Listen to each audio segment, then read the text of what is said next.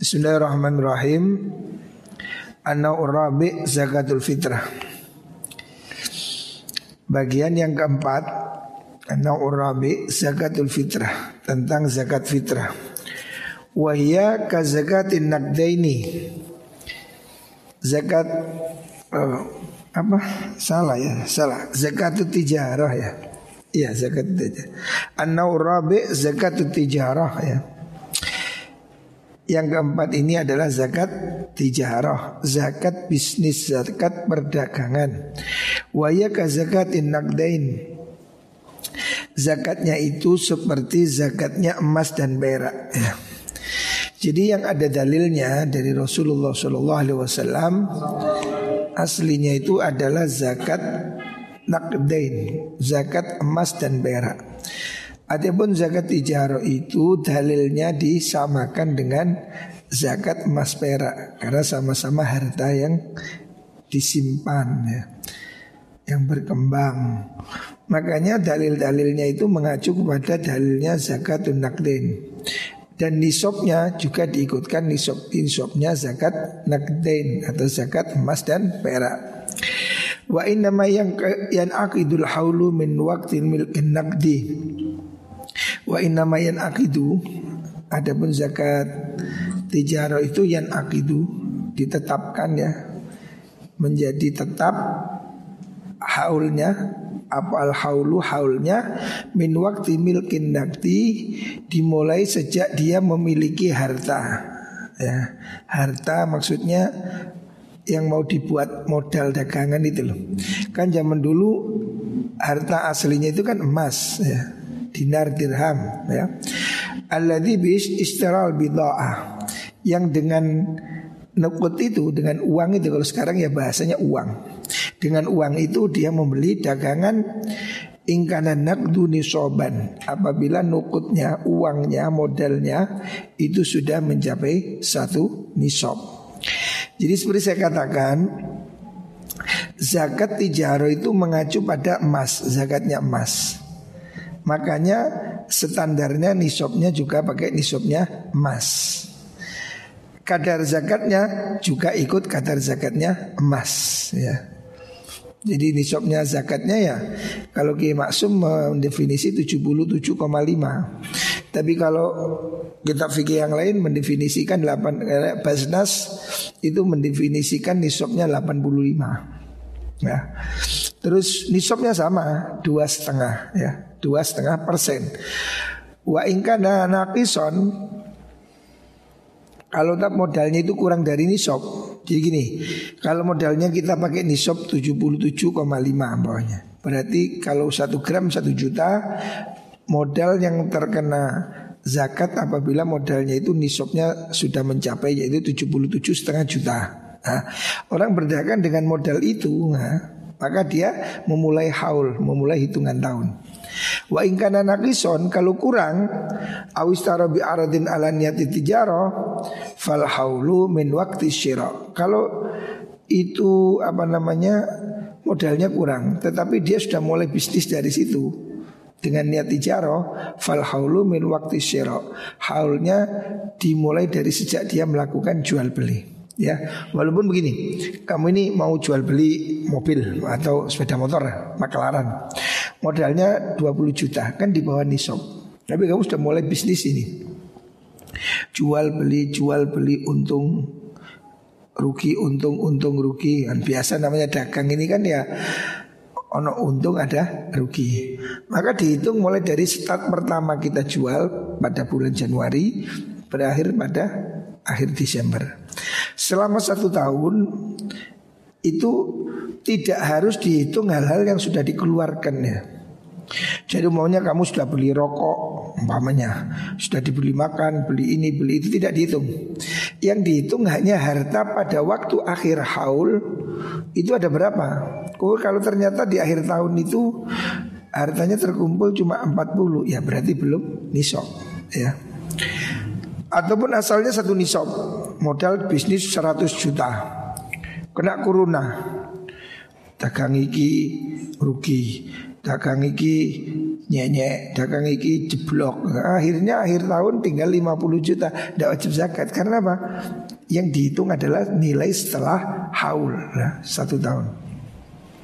Sebetulnya ada ulama yang mengatakan zakat tijarin tidak wajib Yaitu Imam Daud al-Zahiri mengatakan mengatakan yang wajib hanya mas peraknya Dagangannya tidak wajib. Tetapi jumhur ulama ya pada mungkin mungkin sudah bahkan ijma sepakat tijarah itu diwajibkan zakat ya. Dimulai dari kapan? Dimulai dari dia memiliki nisab berupa emas, nisab emas atau dimulai sejak dia berdagang ya. Wa yu'addi zakata min naqdil balad. Zakatnya dibayar dengan uang yang berlaku di negara itu ya. Kalau kamu berdagang di Indonesia ya pakai rupiah. Wabihi yukawamu dengan nakdul balad mata uang lokal yukawamu dilakukan perhitungan takwim ya. Di total seandainya itu dagangannya berupa apa? Jadi dihitung. Ya kayak saya ini punya toko sembako. Ya dihitung Beras itu semua nilainya berapa gitu ya. Dipotong hutang. Kalau yang masih hutang ya belum ini. Toko itu belum tentu semua milik kita lah ya. Ya contoh itu contoh, contoh toko kita ini. Saya ada toko di pasar. Itu kan pakai giro. Tahu giro? Giro itu kan utang. Jadi zaman dahulu itu kan orang bayar tunai tunai sekarang ini kan enggak bayarnya mundur pakai giro. Lah pakai giro itu kan utang. Jadi saya membeli rokok gudang garam umpamanya. Kula 50 juta. Kan nggak bayar saya. Itu kan utang. Kasih kiru mundur satu minggu. Satu minggu baru saya bayar ya. maka gudang garam ini kan statusnya kan utangan ya. Utang dibayar mundur ya.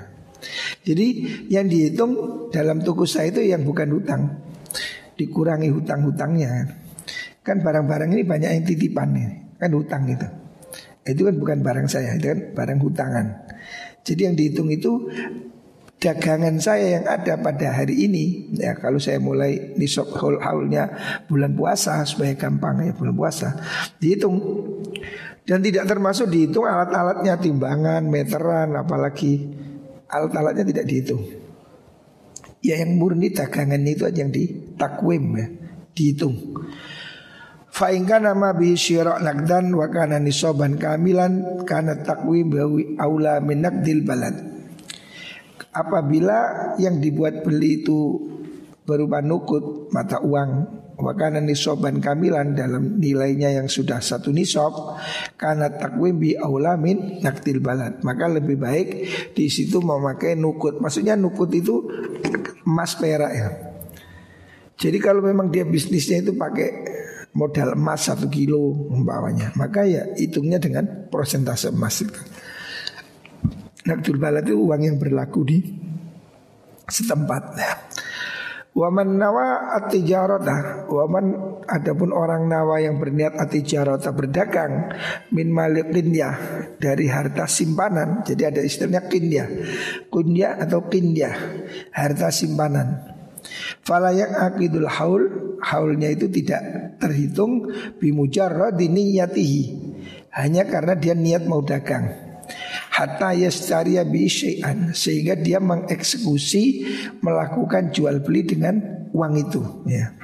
Jadi kalau saya punya duit 100 juta Saya mau dagang Maka ngitungnya haul itu ketika sejak saya belanjakan ya. Wa mahma qata niyat tijar qabla tamamil haul saqatat az-zakat. Tapi kalau di tengah jalan saya itu niat berhenti dagang, ya zakatnya gugur. Contoh gini loh. Saya ini dagang, jual beli mobil, jual beli, jual beli. Pada bulan ketujuh asalnya beli semuanya beli Sepra, laku untung beli Cherry, Avanza, Xenia, uh, bulan ke-8 sudah dapat Livina. Nah, terus saya wis, wis niat kak tak tol tak. Ya sudah berhenti. Tidak ada zakat. Jadi niat ketika kita berniat untuk menghentikan perdagangan sebelum haul, maka selesai tidak wajib zakat. Ya. Makanya zakat tijarah ini bisa direkayasa kalau orang nggak mau zakat. Haul kurang satu bulan Artinya dikasihkan anaknya Anak ini toko saya berikan kamu semua Ya sudah selesai belum haul sudah bukan milik saya Ya, tetapi itu tidak bagus ya. Wal aula ayu adia zakatatil kasana. Yang lebih baik ya hendaknya dia bayarlah zakat tahun itu. Walaupun memang dagang ini kan ada haul.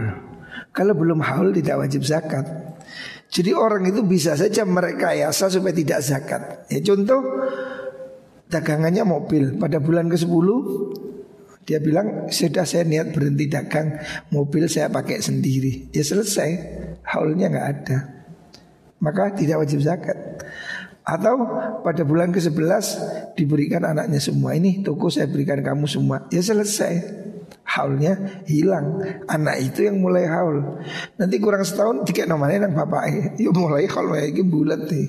Bulat mal mumet. Itu namanya merekayasa zakat. Sebaiknya ya zakat itu kesadarannya. Kalau sudah wajib ya bayarlah, jangan direka biasa. Memang bisa gugur zakatnya itu bisa. Karena ada haul itu apa? Ya, sehingga bisa jadi digugurkan di tengah jalan boleh. Dan ketika di tengah jalan dia niat itu kinyah, itu juga selesai. Jadi saya ini dagang, saya punya toko. Pendapatan setiap bulan ya saya buat beli makanan, saya buat beli kredit mobil, apa yang tidak untuk dagang. Itu tidak dihitung semua. Jadi zakat itu tidak dihitung kayak pajak. Kalau pajak kan dihitung di satu pendapatan per tahun berapa begitu berapa omset zakat enggak. Zakat itu lebih longgar. Zakat itu kesadaran. Dalam bab ini ya zakat tijarah ya khususnya. Itu kesadaran. Jadi harta yang di pertengah perjalanan sudah dipakai sehari-hari. Seperti ya contoh saya ini punya toko terus setiap bulan setor. Ada yang saya buat beli apa ya makan sehari-hari. Ada yang saya buat untuk apa bayar ini, bayar itu, beli ini, beli itu. Yang tidak niat perdagangan itu semua hilang haulnya. Itu semua tidak dihitung. Ya. Jadi yang sudah habis dimakan sehari-hari itu tidak, tidak dikeluarin zakat, tidak dicatat. Ya. Jadi orang ini umpamanya punya toko Modalnya 50 juta. Pendapatan per bulan untung 5 juta atau 10 juta. Tapi habis Memang anak telu, bujuni telu Habis terus habis. Maka akhir bulan Akhir tahun Tidak mencapai nisab Tidak wajib zakat Tidak wajib zakat. Jadi yang wajib itu Hanya yang ada pada haul ya. Wa makana min ribhin Adapun yang terjadi untung fisil ati di dalam dagangan fi akhiril hauli di akhir haul wajibat az-zakat. Maka wajib zakat fihi li hauli ra'sil mal mengikuti haulnya modal. Begini umpamanya saya ini dagangan ya modal 100 juta. Saya jual beli mobil atau yang kamu bisa gampang uh, jual beli apa itu? Ya mobil lah gampang kan. 100 juta beli jual 102 beli lagi 102 jual 105 dan seterusnya. Maka ini semua dikumpulkan. Kalau nggak dipakai ya ini dikumpulkan. Akhir tahun jadi 200 dikeluarkan jadi satu. 200 itu gitu. Jadi bukan 100 sendiri untung 10 juta disendirikan enggak tapi disatukan ya hitung kalau memang itu diputar terus kayak perusahaan itu kan diputar terus di perusahaan akhir tahun ya dihitung semua yang laba atau rugi yang dihasilkan pada tahun itu di total nisabnya berapa ya.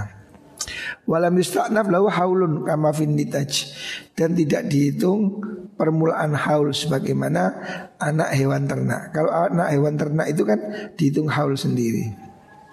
Kalau memang dia apa namanya setelah setelah haul dihitung haul sendiri ya. Wa amwalu syarifah la yang qatiu hauluha bil mubadal al jariyah bainahum. Harta orang yang money changer, syairofi itu Soyarifah, soyrof, soyrof itu changer, ya, soyrofi, ya, money changer, ya. Itu haulnya tidak putus ya sepanjang tahun itu. Dengan dia tukar dolar, rupiah, rupiah, yen, yen itu semua dihitung semua kasairi tijarah seperti perdagangan lainnya. Jika saya lihat dagang modal 100 juta Yo sa ono e ono sepeda dodol sepeda Ono motor dodol motor Ono kebu dodol kebu ini dagang serba bisa ini. Delok dagangan. Musim duren dagang duren Musim lombok dagang lombok. Nah, Itu semua jadi satu dihitung akhir tahun ya. Harta yang dibuat dagang itu yang ada di akhir tahun itu di, dikumpulkan semua ya. Tapi yang sudah dimakan, yang sudah ditarik untuk kebutuhan hidup, beli rumah itu tidak dihitung ya. Wa wa zakat ribhi qirat alal amil. Zakat keuntungan harta qirat, qirat itu akad bagi hasil. Alal amil wajib bagi amil. Akni tahu, yakni bagiannya amil. Jadi kamu begini, saya punya duit satu miliar. Saya berikan Ali, di ini uang kamu kerja, modal saya satu miliar. Bagi hasil, ya. Wah, untung ini satu tahun untung 500 juta. Berarti 500 juta dibagi dua kan untungnya 25 25 250. Lah zakatnya itu dibebankan kepada amil ya, zakatnya itu dibagi dibebankan kepada pekerjanya karena saya pemodal itu kena zakat ongkos apa e, modalnya ini pokoknya kan sudah saya keluarin zakatnya ya. Jadi harta yang berkembang itu untungnya itu zakatnya kepada amil gitu ya Wa ingkana qoblal qismah Meskipun sebelum dibagi Hadha wal aqyas Ini yang lebih sesuai dengan ias.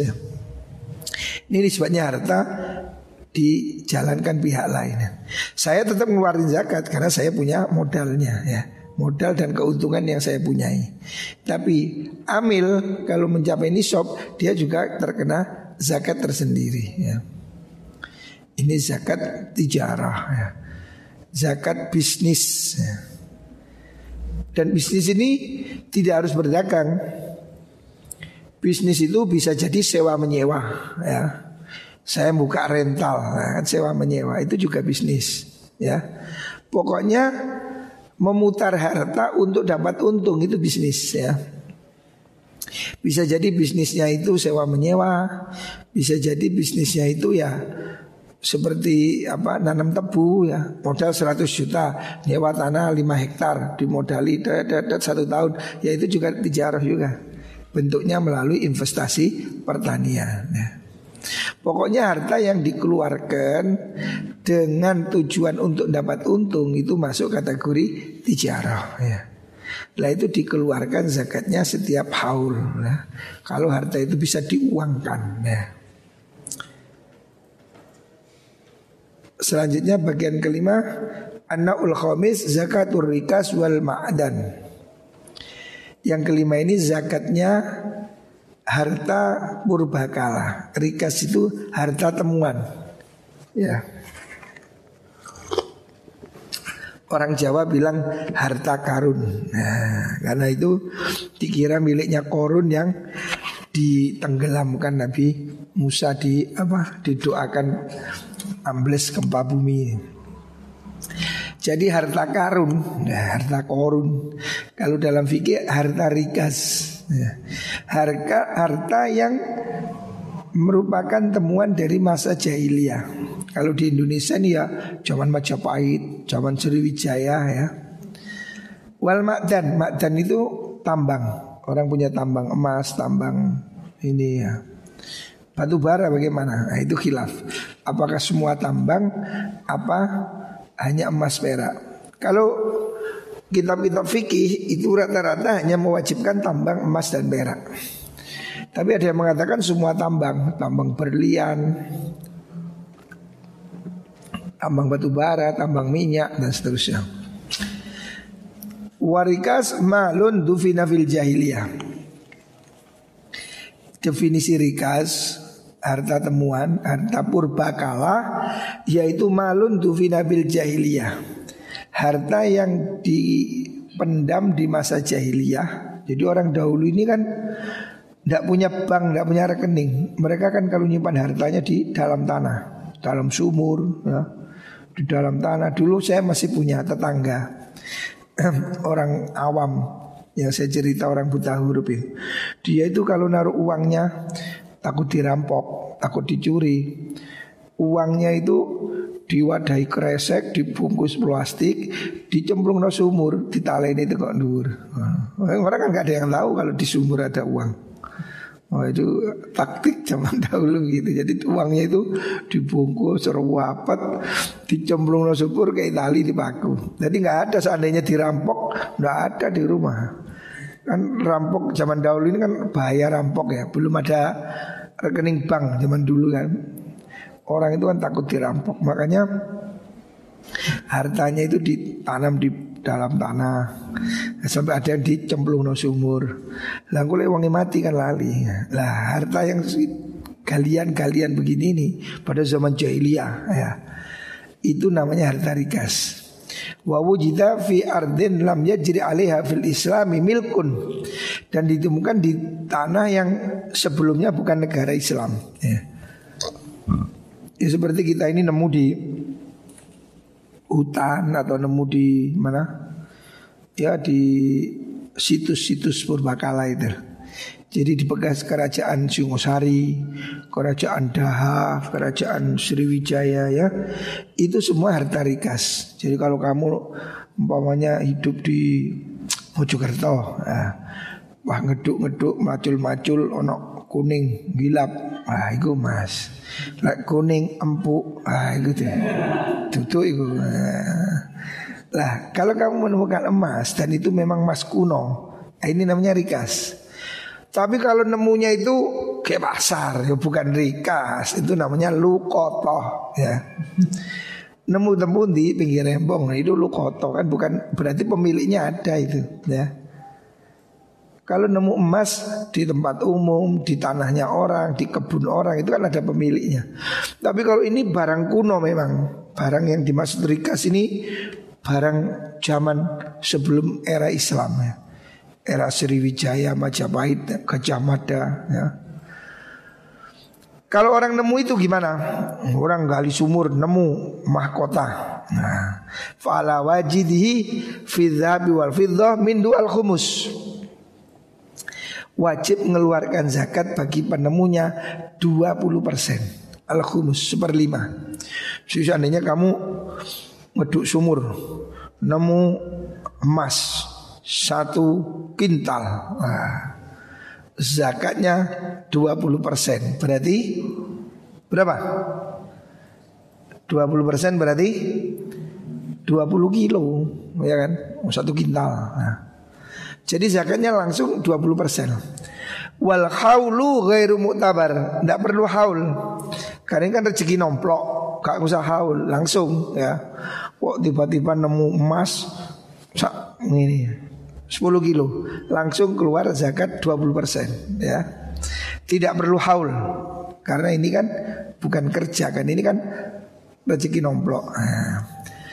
wal aula alla yu'tabaran nisabu aidan menurut Imam Ghazali seyogianya tidak dihitung nisab juga artinya berapapun kena wajib zakat ya. seandainya cuma 50 gram nemu emas sak cuil anting-antinge Rojo Fir'aun. Mungkin nemu segini 50 gram. Wajib zakat. Belum nisab, iya. Karena menurut Imam Ghazali ini berbeda pendapat. Ada ulama yang mengatakan wajib nisab, artinya harus 77 setengah gram. Tetapi Imam Ghazali dalam ini berpendapat ikut yang tanpa nisab dan tanpa haul. Begitu nemu langsung zakat 20 persen. Lianna ijabal humusi karena wajibnya zakat 20 persen yuakidu shibhahu bil ghanimah. Ini lebih mirip kalau disamakan dengan ghanimah. Ghanimah itu harta rampasan perang 20 persen humus ya.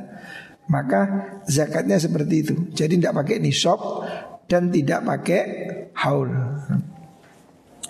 Waktu baru aidon laisa baidan yang kalau kalau dianggap perlu nisab juga laisa baidan boleh juga ya. Kalau ada pendapat yang mengatakan sampai nisab. Baru nisab juga oke. Okay. Laisa baidan. Tidak jauh dari kebenaran. Artinya itu juga pendapat yang benar. Jadi ini ada beda pendapat. Wajib nisab apa tidak? Terjadi perbedaan pendapat. Imam Ghazali mengatakan tidak ada nisab. Berapapun emas ditemukan wajib zakat. Tapi ada yang mengatakan nisab. Karena apa? Ini kan kayak orang kerja. Kan perlu nisab ya. Lianna masrafahu Masrafuz zakat. Karena tasarrufnya penyalurannya ikut penyaluran zakat. Maka disamakan dengan zakat sehingga perlu nisab. Ada yang disamakan dengan ghanimah tidak perlu nisab. Ini berbeda pandangan. Walidzalika yukhassasu ala sahih bin naqdaini. Makanya menurut pendapat yang sahih dalam madhab syafi'i itu hanya wajib pada tambang emas dan perak. Jadi zakat tambang berlian, tambang batu bara tidak wajib zakat.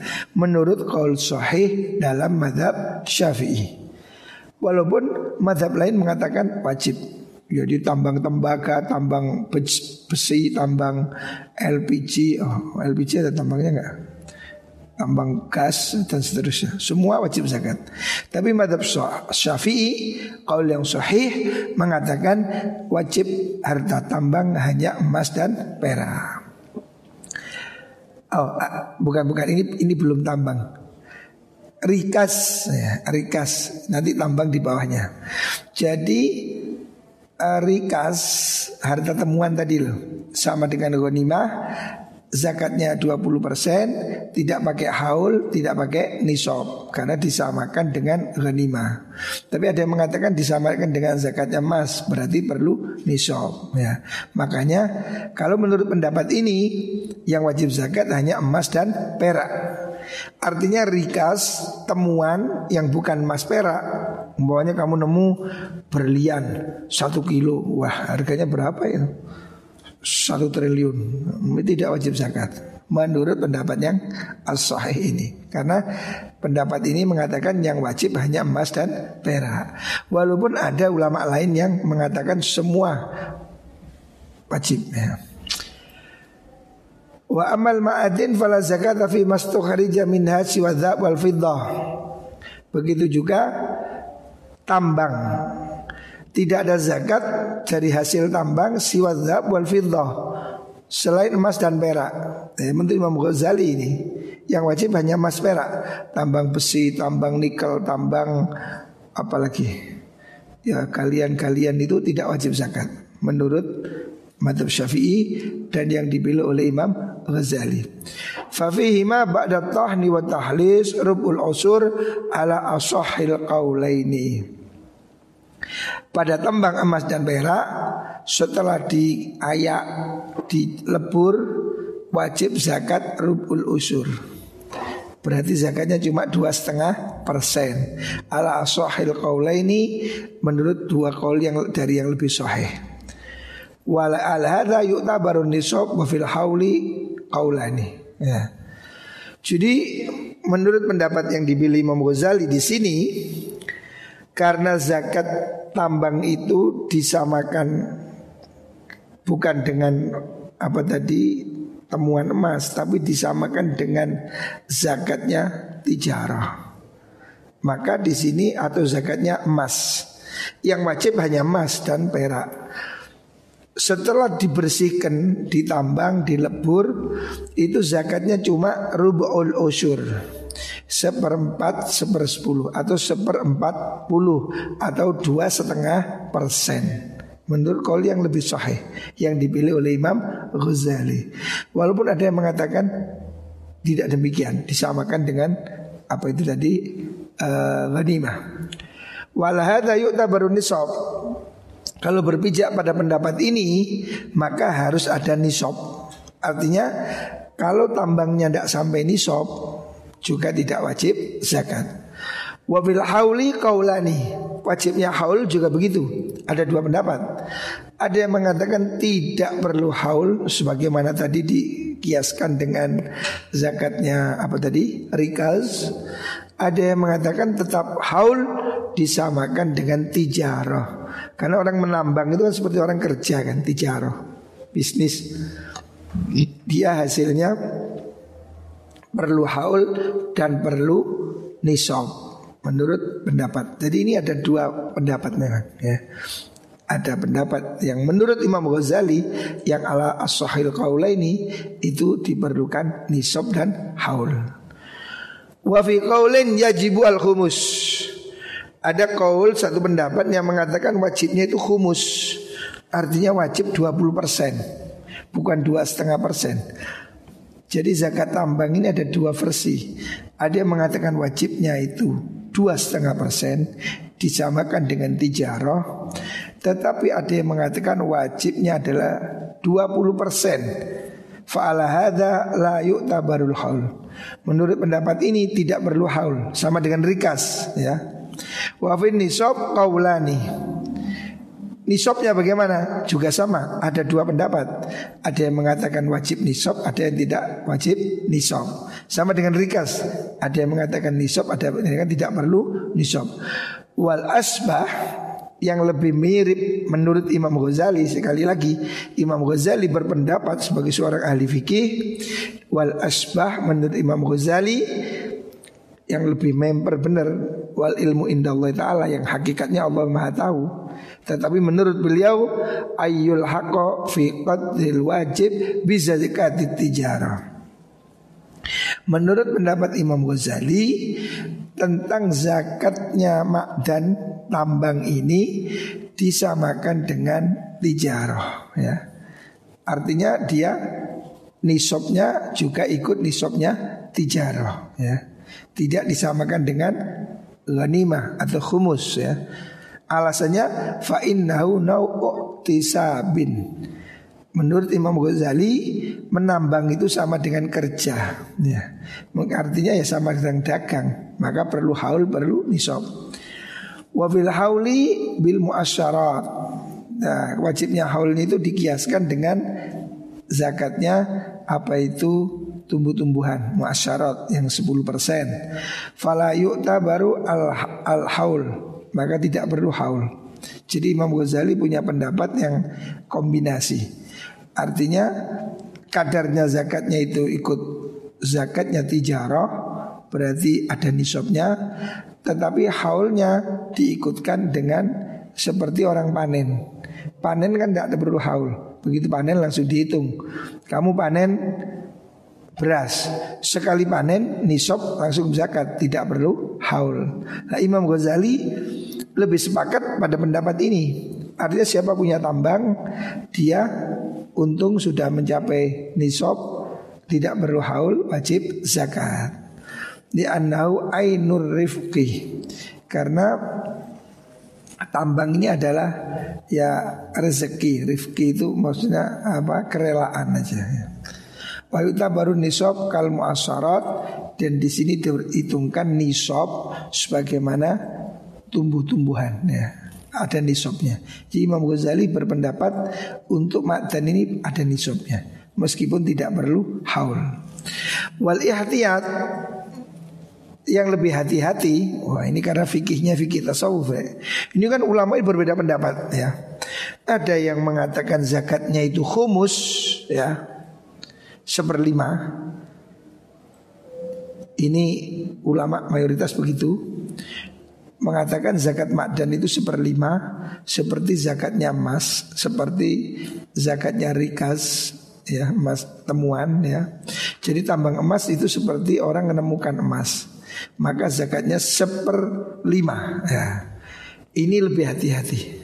Imam Ghazali berkomentar wal ihtiyatu ayyuh rijal humusa.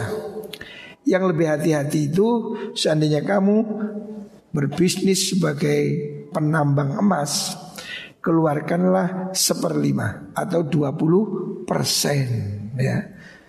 Jadi ini di sini ulama berbeda pendapat zakatnya apakah 20% ataukah dua setengah persen. Kalau ikut emas zakatnya dua setengah persen. Kalau dikiaskan ke ghanimah zakatnya 20 persen. Imam Ghazali mengatakan yang ikhtiyat kita ikutkan zakatnya humus berarti 20 persen.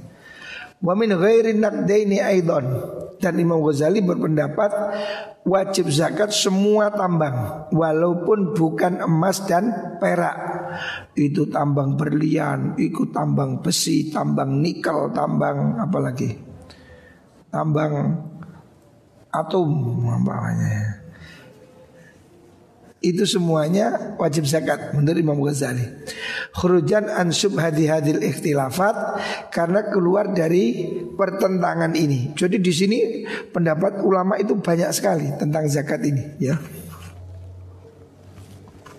Banyak perdebatan, ya. Bisa kita lihat di kitab-kitab fikih ulama berbeda pendapat yang yang sangat beragam tentang masalah zakatnya rikas dan makdan ini, ya apakah ada haulnya apa tidak, apakah ada nisabnya atau tidak. Ulama berbeda pendapat ya. Tapi Imam Ghazali sendiri berpikir bahwa tidak perlu haul, tapi perlu nisab. Zakatnya berapa? Menurut Imam Ghazali sebaiknya ikut yang zakat humus yaitu 20 persen. Dan itu tidak tergantung dengan emas. Semua tambang menurut Imam Ghazali karena di sini ada ikhtilaf. Fa innaha dzununun qaribatun minat ta'arud. Karena pendapat ini semua merupakan dugaan, tidak ada yang yakin dalilnya juga saling menguatkan yang berlawanan. Wajaz mulfatwa fiha mukhatarun li ta'arudil istibah. Kita ini kalau mengambil pasti ini apa bahaya, takutnya kita kurang ya antara zakat dua setengah atau 20 persen. Ulama berbeda pendapat masing-masing argumentatif. Makanya Imam Ghazali mengatakan sebaiknya ambil yang 20 persen. Takutnya kalau dipastikan dua setengah persen ternyata yang benar menurut Allah 20 persen kita kan punya utang. Nah gitu. ya ini tambang. Nah dari sini kemudian ulama juga mengambil istihad tentang zakat profesi ini akhir zaman ini kan ada disebut zakat profesi. Zaman dahulu tidak ada zakat profesi itu. Karena zaman Rasulullah SAW, zaman sahabat belum ada profesi yang mahal itu belum ada. Pengacara belum ada. Sekarang ini kan mahal pengacara kayak hotman. Nah itu kan cincinnya 7 miliar Arrojinya 2 miliar. Pokoknya saat tubuhnya Hotman itu 20 miliar. Ikut badannya itu loh. Jasnya 25 juta Sepatunya 50 juta. Waduh ini aksesorisnya 20 M. Karena apa? Dia profesinya pengacara. Pengacara ini kan Pekerjaan yang gak jelas juga ya. Pengacara itu pengangguran banyak acara Gajinya kan nggak nggak nggak tentu. Gajinya pengacara itu mahal, ya. Karena kasus hukum tidak semua orang bisa kan. Perlu lobby-lobby, perlu wah sini dan seluk beluknya hukum ini susah. Makanya pengacara itu yang sukses itu mahal. Konsultasi aja, kamu ketemu pengacara top itu dihitung per jam. Jadi takon tok omong-omongan tok belum mengambil jasa hukum, cuma konsultasi. Banyak kamu sengketa sama istrimu Datang pengacara top Otman Paris, Ruhut Sitompul, siapa lagi yang top-top itu. Itu dihitung jam, Pak. Kamu datang konsultasi ya satu jam lima juta. Dihitung mulai ngomong tek. Yes. Kok kon ngobrol ke dapur serong jam ya 10 juta. Ngomong tok bayar ya. Nah, ini bagaimana zakatnya pengacara, dokter spesialis. Spesialis itu mahal loh. Contoh spesialis itu hari ini di Surabaya satu kali periksa 500 ribu. Mendelok tok, nggak mangap melek. Oh, Katanya nyuntik, uh, ah, oh, wis. 500 ribu. Nah, lek sedino aku pasene seket. Nah, 50 orang. Berarti berapa sehari dia dapat? 25 juta. Belum yang di rumah sakit. Belum puasa satu hari dokter yang top itu bisa 100 pasien. Di rumah pagi sampai jam 9 terus di rumah sakit. Terus di rumah sakit anu tiga rumah sakit. Malam buka praktek. Oh, itu satu hari bisa 100 pasien. Nah kalau rata-rata satu pasien 500 ribu kali 100 berarti sehari dapat berapa 50 juta sebulan dapat satu miliar setengah wah zakatnya gimana ini mahal sekali ini atau profesi-profesi yang top seperti dirut BRI itu gajinya bisa 500 juta ya. Jadi dirut perusahaan yang kayak Mandiri, BRI, Garuda itu gaji bulanannya bisa hampir satu miliar. Ya. Lah itu zakatnya berapa? Nah, nah ini ulama dia mengatakan ini istihad ya. Saya Yusuf Wardawi mengatakan profesi yang empuk-empuk itu zakatnya sama dengan zakatnya barang temuan. Karena kan kliennya itu kan nemu ya. Maka dimintai 20% persen. Tetapi menurut saya ya kias terendahnya itu ya tetap ke perdagangan. Kan itu kan berdagang dengan profesinya Maka ya dihitung haul dan nisab Jadi kalau satu tahun ada perkembangan harta sekian miliar Maka itu yang dizakati ya zakatnya ikut zakat dagang Itu zakat tijaroh ya. Karena itu kan macamnya kerja toh. Tijaroh itu kan bekerja ya bisa jadi berdagang, bisa jadi bersewa, bisa jadi apa tadi konsultan, notaris, pengacara, dokter ya, direksi. Ya. Itu semua wajib zakat iya. Tapi zakatnya berapa? Ya kalau menurut saya ya itu memang tidak ada itu di kitab fikih belum ada. Yang jelas wajib zakat yang jelas ya zakat simpanannya itu. Karena kalau zakatnya emas itu kan semua sepakat ya. Semua orang punya emas simpanan satu tahun wajib zakat. Maka dia yang punya simpanan satu tahun harta yang mengendap depositonya itunya wajib zakat. Jadi zakatnya nunggu nisab dan haul. Tapi kalau memang tidak ada nisab, tidak ada haul, ya tidak wajib zakat ya. Umpamanya orang ini dosen Gajinya 10 juta. Tapi biaya hidupnya 10 juta. Kan orang hidup di kota ini mahal ya. Setiap hari anaknya sekolah umpama nih Satu sewu Satu bulan 3 juta. Kredit omah 5 juta. Karena orang juta. Ente Kalau di kota orang penghasilan 10 juta itu sedikit. Karena apa? Hidup di kota itu mahal.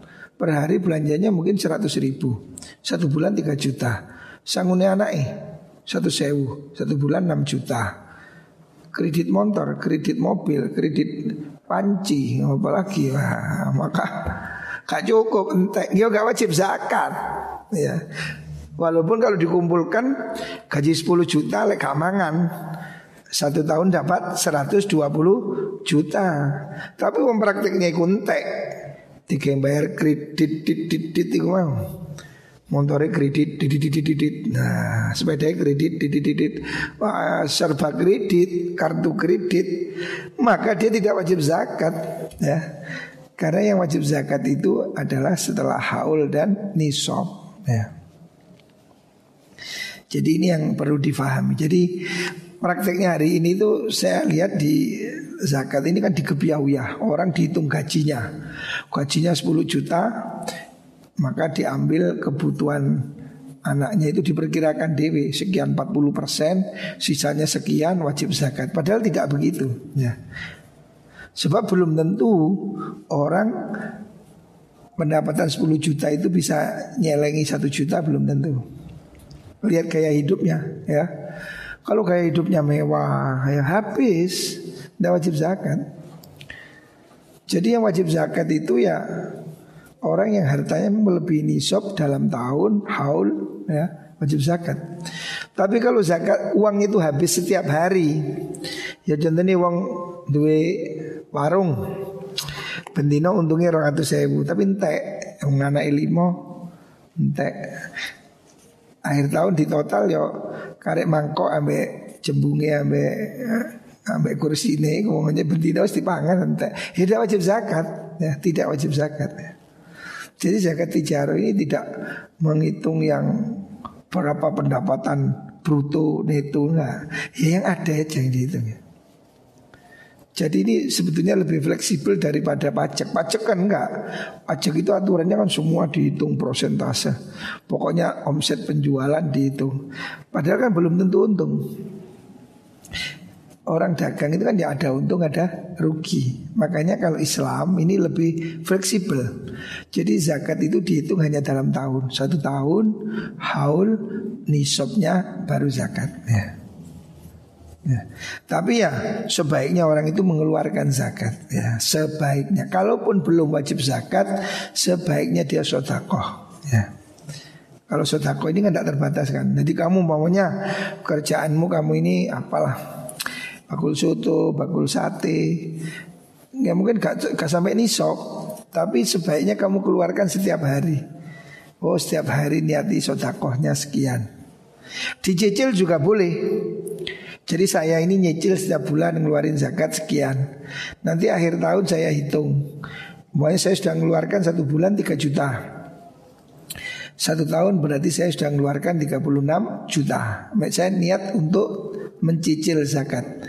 Ketika akhir tahun saya hitung, oh ternyata zakat saya wajibnya 40 juta. Berarti saya tinggal nambah 6 juta.